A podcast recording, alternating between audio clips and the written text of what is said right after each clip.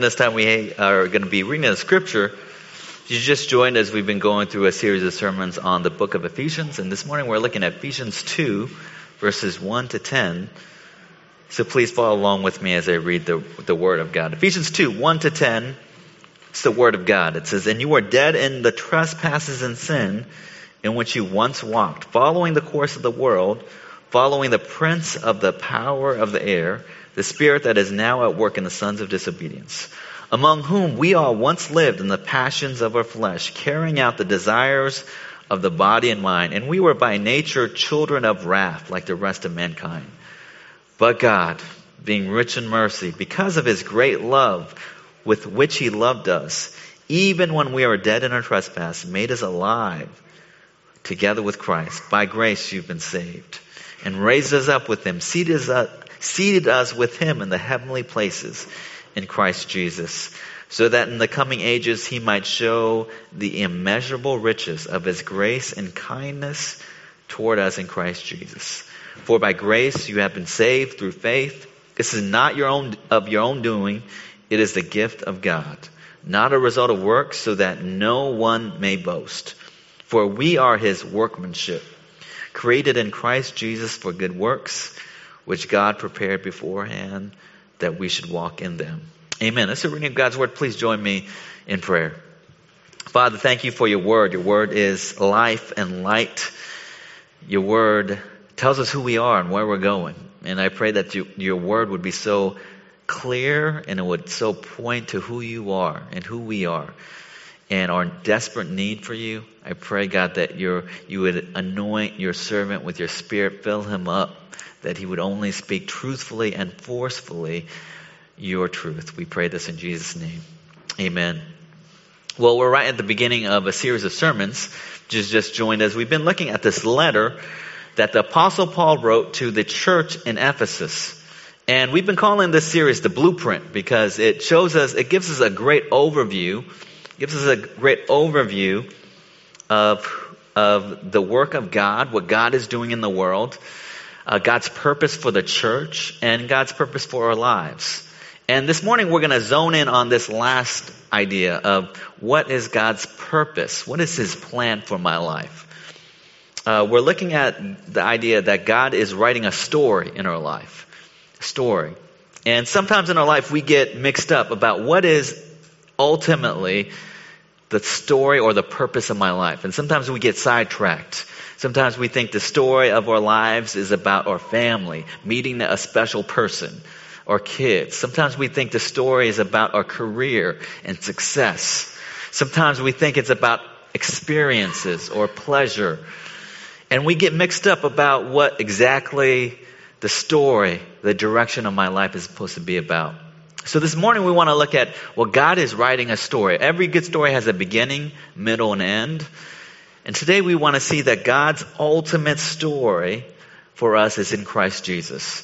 And Ephesians 2 reminds us of that story. It tells us about a past without God, without Jesus.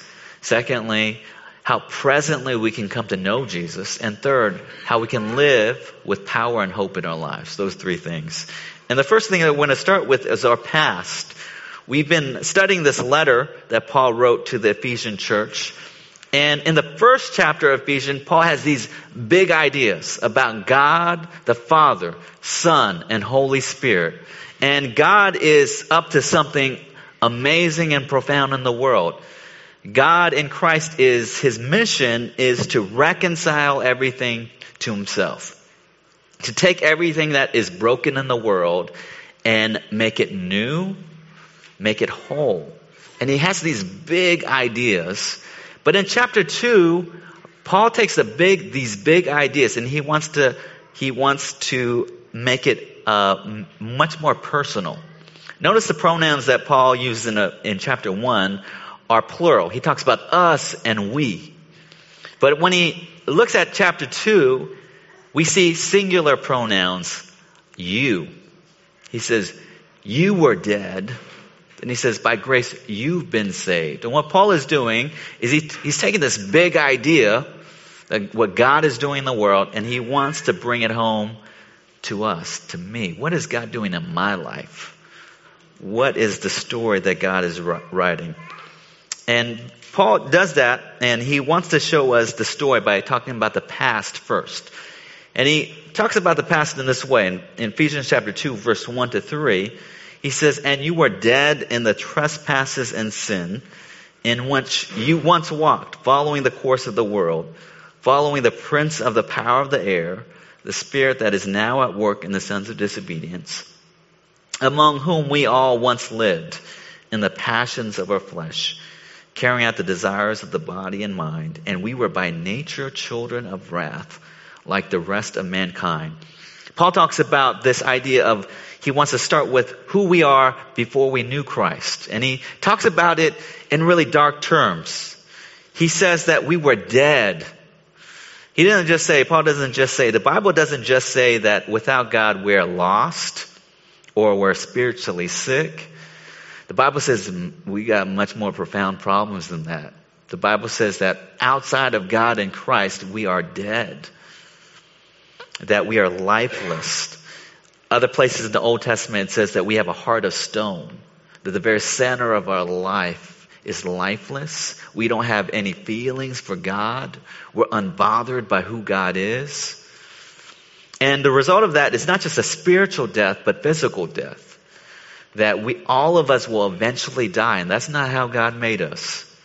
And we're surrounded by death all around us. We have a culture of death, of violence, of war, of bloodshed. And why is that? Why is our world such a dark place of hatred? Paul lists three reasons. He says that the world is all broken up because there are three enemies in the world. Three things that lead us astray. And he starts by talking about this idea of the world. Ephesians 2 verse 1, Paul says, "You were dead in the trespasses and your sins, in which you once walked." He says one of the problems is we're following the course of the world.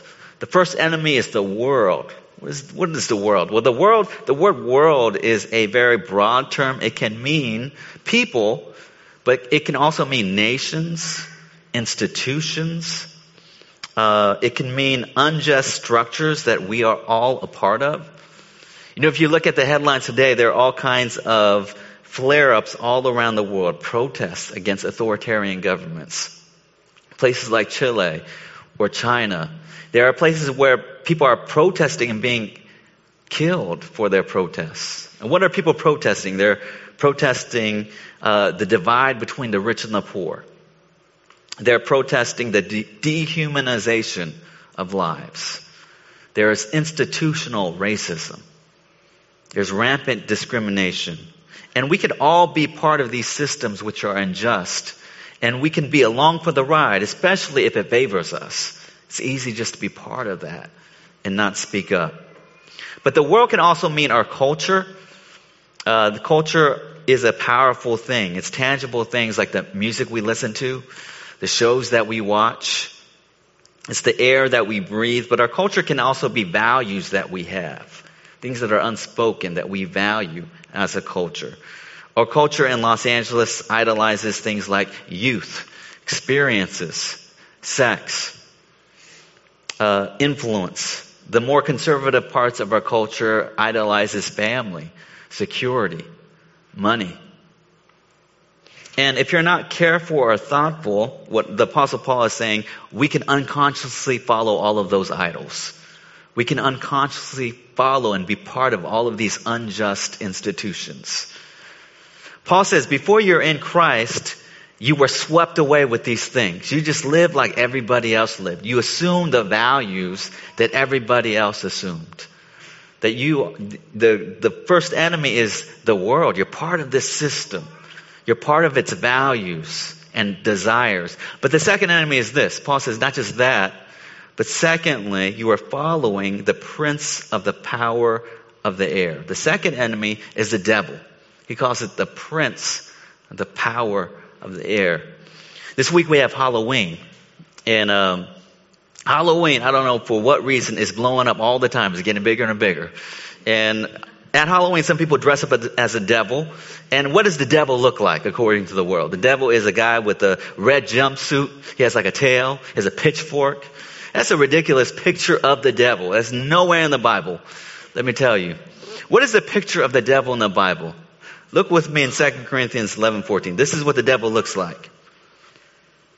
Paul says, and no wonder, for even Satan disguises himself as an angel of light.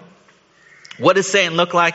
Man, if you were to see Satan today, he would look like a very well-respected man, very moral, family man, successful in life and business, persuasive, charismatic, goes to church even.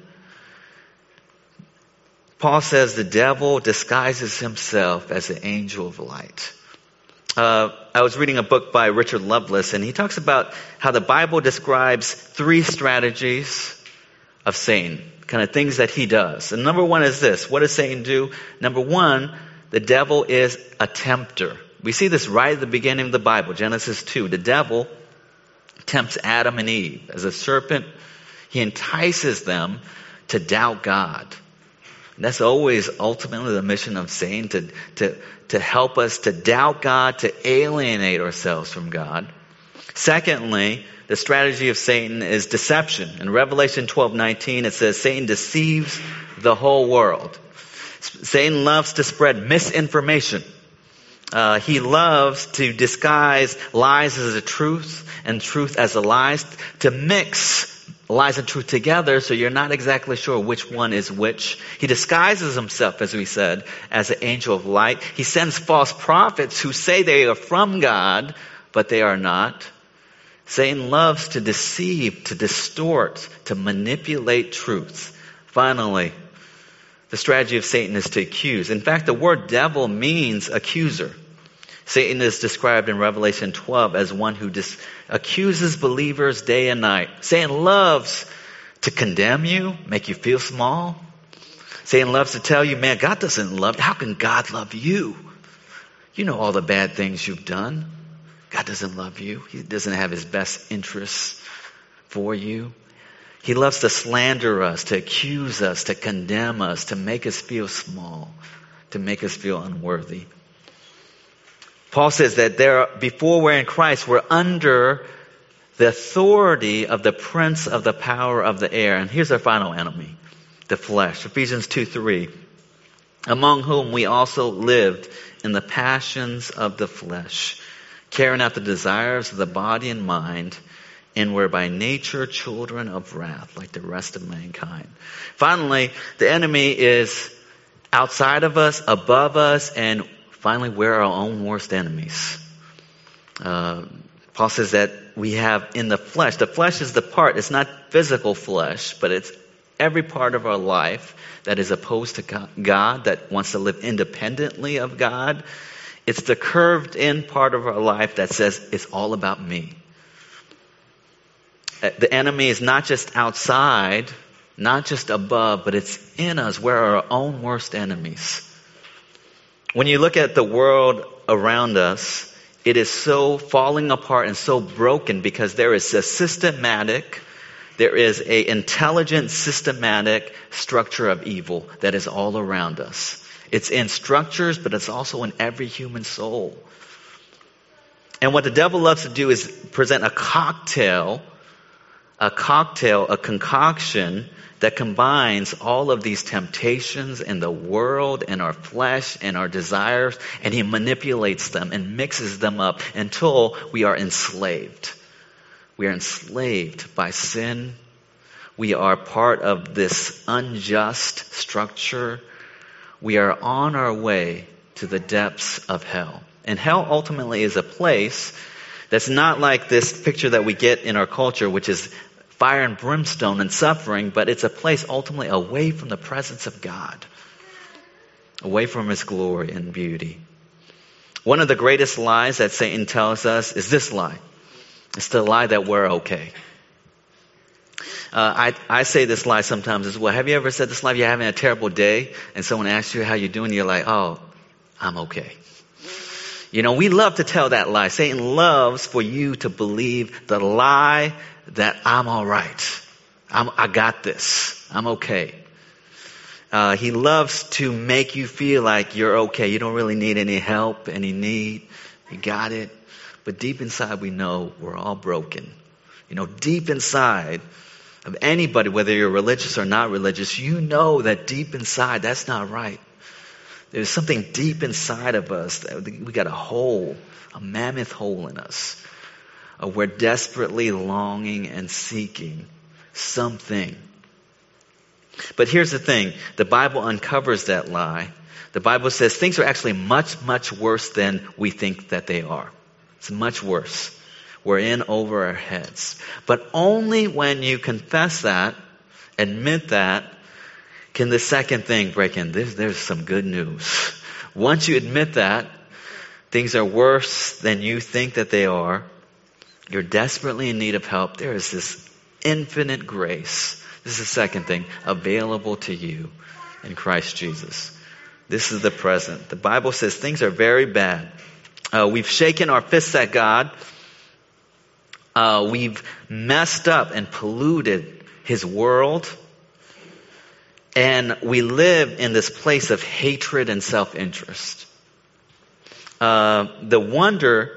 You know, Jonathan Edwards in one of his famous sermons said that the world is so angry with us, the earth is so angry with us because we polluted it, we mistreated it.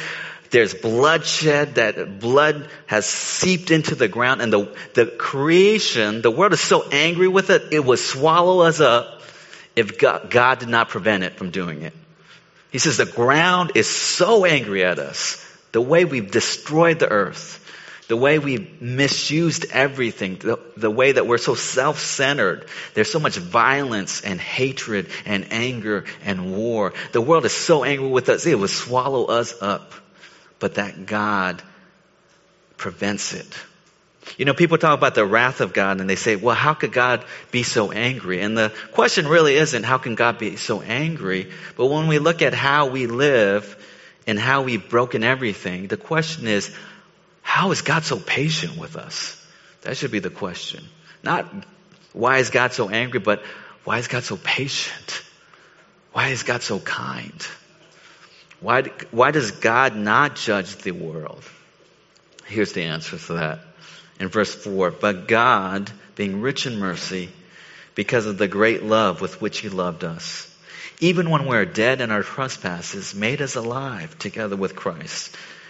By grace you've been saved, and raised us up with Him, and seated us with Him in the heavenly places in Christ Jesus. Scripture says we were on a one-way road to destruction. We were the walking dead, enslaved by our own desires, away from God. It says, but God intervened. But God. But God. Why? It says God was rich in mercy. Because of His lavish love for us, His heart hurt when He saw us in that condition. And because of His massive love for us, He rescues us. It says in verse 5, when we were dead, God made us alive. He gave us spiritual CPR. In verse 6, God raised us up and seated us with Him in the heavenly places. We're on a one-way road away from God. We're driving a bus away from God. We're with all these people who are cheering us on. We're being manipulated. We're blind, heading into the abyss, a cliff, away from God. Little did we know that the place away from God is a place of utter shame and ruin and darkness. But we did not know that. It says, but God intervened. God rescued us from that certain death. And God brings us from the lowest places. It says now He seats us in the heavenly places. God brings us from the depths of hell to the highest point in the heavenly places. He seats us with God. And when you think about that, He does it out of sheer grace. In verse 8, this is what it says. For by grace you've been saved through faith. This is not your own doing. It is the gift of God. This is one of the most famous parts of the New Testament because it clearly tells us how do we get there. How do we get from here to there? And it says it's by grace. It's nothing that we've done. It's nothing that we've done. It's not by being good or being a good person, being moral. It's by God's sheer grace. This goes against, the idea of grace is so foreign to us because it goes against almost everything in life, which is about work or effort. Many people talk about this principle from Malcolm Gladwell. He wrote a book called Outliers. And very famously in this book, he gives a principle called the 10,000-hour rule. And he studies all these great musicians and these great scientists and these people who achieve great things. And he says what they all have in common is that they've worked 10,000 hours to get there. So all these people are like, man, I got to get my work in. I got to do 10,000 hours to become a great chef or a great actress. Or a great musician. It's all about the 10,000 hours. This summer I was reading a book by Angela Duckworth called Grit. And in it, she interviews all of these people. She interviews all of these Navy SEALs who came from prestigious places like West Point. And they're trying to make it through the most brutal boot camp in the Army. And she's asked to predict, to think about who are the men who are going to survive this boot camp. She goes to school districts and she's asked to assess all of these teachers. Which one of these teachers are going to make it through the end of the year? Which one of them are going to get their pupils to be the highest performing pupils? She goes to businesses and she researches and talks to CEOs to see which salesperson is going to do the best with sales. How do I know? How do I predict that? And in all of these studies, in all of these disciplines, what she says is the greatest predictor of success, getting through that boot camp, making the sales, raising test scores, is not education. It's not how well they did academically. It's not intelligence. It's not any of these things. She says the people that perform the best are people who have, the name of the book, grit. She calls grit perseverance, passion and perseverance for long-term goals. She talks about this whole idea that we need grit. It's like the 10,000-hour rule. We need to work on it, work at it. We need to sweat. The experts all tell us, man, it's about grit. You got to work at it. You got to persevere. But guess what? That's not the way to God. The way to God is not grit, it's grace. It's not perseverance and sweat and trying to be a good person. It's the grace of God that He has done it all. And that's the wonderful news that God has for you. The gospel is the story that Jesus has done all the grit for us. He has lived a perfect life for us, gritting all of and obeying every single command of God in our place. Jesus went to the cross and He was our substitute sacrifice. He took on our curse that we deserved. And when we believe on Christ, all of our sins are placed on Christ and all of His righteousness is given to us. That's grace. It's undeserved. In verse 8, Paul says salvation is a gift. It's a present. It doesn't have it doesn't have any receipts. It's pure gift. We get it. We open it. It's all ours. You know, why did God make salvation that way? It's pure grace, not grit. It's pure everything that God has done. It's not achieved. It's received. It's a gift. Why did God design salvation that way? Well, in verse 9, this is what Paul says, not a result of works, so that no one may boast. God planned salvation that way so that nobody could boast. It was about works. It was about grit, being good, being moral. Any one of us can say, man, that's all. I feel good about myself. I achieved that. But if salvation is 100% by grace, nobody can boast. Nobody can say it's me. It humbles everyone. And it exalts God. It's all God's work. It's all His glory. It's all His power. It's all His love. So that no one may boast. But the result of all that is also now we can have peace in our life. You know, we live in a world, again, of grit, of performance, and all of that can feel so exhausting. You know, I was reading an article about a worker who worked at an Amazon warehouse. I don't know if you know about what it means to work there.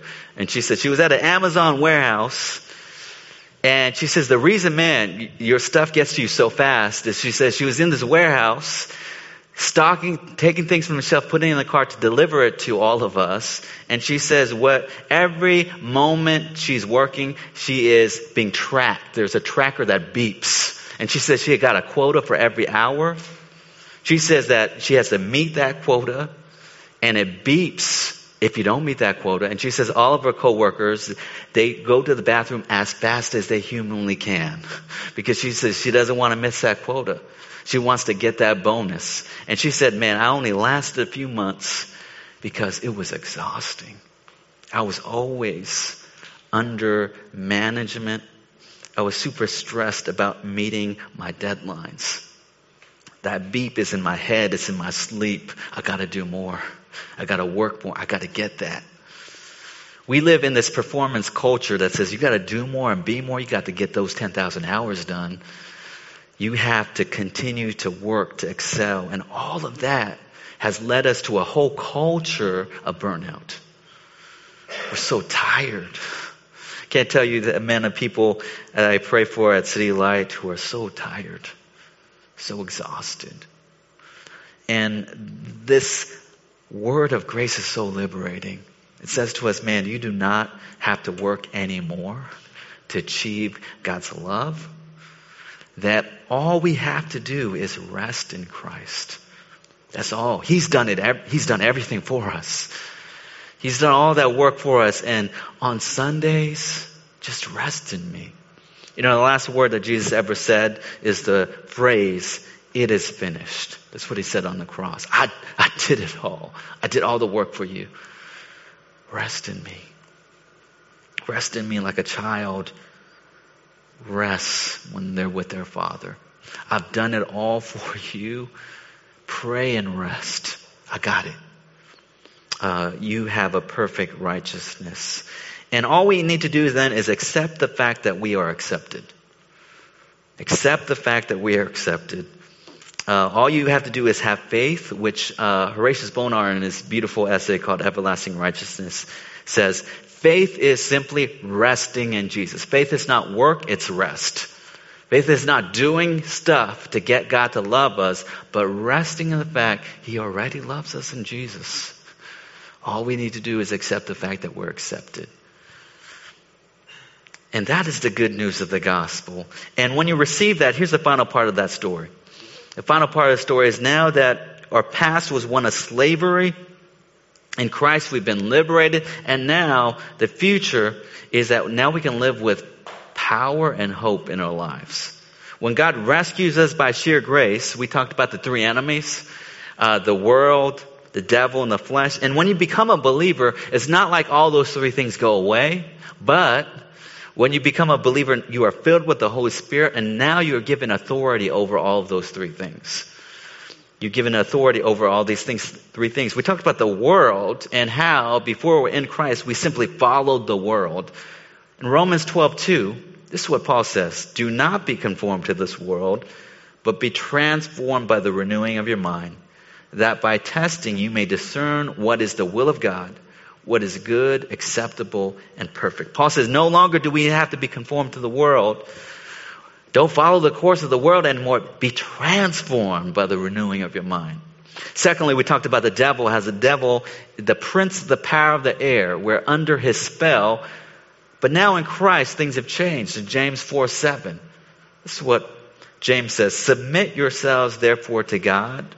Resist the devil, and he will flee from you. James says we've been given spiritual authority in Christ. And now we can simply resist the devil and he will flee. Flee right away from us. Finally, we talked about the flesh, and in Christ Jesus, we still have these desires that are disordered. But look with me at 1 Corinthians 10:13. This is what Paul says. No temptation has overtaken you that is common to man. God is faithful and will not let you be tempted beyond your ability, But with the temptation, he will also provide the way of escape that you may be able to endure it. Paul says that there's no situation in life that God is going to place you in a situation, a temptation that you can't escape. God will always give you the strength, the ability, and the opportunity to flee it.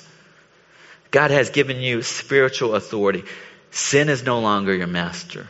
The devil no longer has control over you. You no longer have to follow the course of the world. God says you're free. You're free from that authority. You've been free from the power of sin and death and the devil. And now, positively, you're called now to a life of service, of works to him. This is the last verse, Ephesians 2:10. We've been freed up so that we can do verse 10. For we are his workmanship, created in Christ Jesus for good works, which God prepared beforehand that we should walk in them. Finally, Paul says we've been free from all of that so that he calls us his workmanship. That word workmanship can be translated masterpiece. In the Greek, that word is used to talk about creative accomplishments like creating a poem. Apostle Paul says, man, you are God's poem. You are God's masterpiece. And the reason that God has saved you is to good works. You're not saved because of your good works. But after you're saved, God calls you to good works. We talked about all the broken things in the world, the racism, the injustice. And one of the things that God calls us now to do as his people is now we're called to live in his light, to live differently, distinctly. We're called to pursue peace, seek justice. We're called to be merciful and loving. In 1 Peter 2:9, Paul says, the reason God calls you from the darkness is so that we would shine as lights in the world. That we've been called out of his darkness into his marvelous light. And the future, ultimately in the future, heaven will break in. You know, we live in the overlapping of ages, this age and the age to come. Heaven is broken in through Christ. So the age to come is breaking in. You know, if you're not in Christ, the age to come, which is hell and death, is already breaking into your life. Your body's breaking down. It's echoes of the judgment that is coming. But if you're in Christ, the new age, the new heavens and earth, it's already breaking in right now. We can now have his peace and his joy and his freedom. But one day, that peace, the freedom, the joy, the presence of God is going to shine on us. We're going to have a new heavens and a new earth. We're going to be with God. Finally, we'll be home. And now we're called to live with hope for that day. We talked about this whole idea of the story. When you have the story, that story of God needs to be your story, your center. And when you have it, your life will change. You'll be a person of hope. I love this idea that salvation is a gift, because if you understand salvation is a gift, it's so undeserved, nothing I did, and you really think about that and live that out, every day will be a gift. You know, every day, I did not deserve this gift, this day. I did not deserve this breath. Instead of being ungrateful and bitter and pessimistic, when this story becomes the story of your life, you're going to be filled with hope. Everything is a gift that you're grateful for. Every day is one step closer home. And people of God, would you live? Would this be the center of your story? Your past being freed from it, your present, God working, God freeing and liberating, your future being glory. Would that be your story? If you're not in Christ, God welcomes you to believe this story. It's a gift. It's a gift of God's grace. Please join me in prayer. Father, thank you for this tremendous story. And Father, forgive us for forgetting it. So we get caught up so often in lives in things that don't really matter. And I just pray that this story would be the story of our lives. God, so many of us live like sin is still our master in this world, and this culture is still the path that we are to pursue. But I pray, God, you'd rewrite that story, that our past is not the present or the future, I pray, God, that the hope of heaven and the glory that is to come would be so part of our present. Help us to live with purpose and joy. Help us to serve not our culture or our work ultimately, but to serve you. Give us freedom from anxiety. Give us freedom from condemnation. Give us freedom from not listening to the temptations and the slander of the devil. Help us to tune that out. Help us to hear your voice telling us we are forgiven, we are loved, we have authority, we have the Spirit. Heaven is our home and our future. I pray that that would be our song, our story, our hope. We pray this in Christ's name. Amen.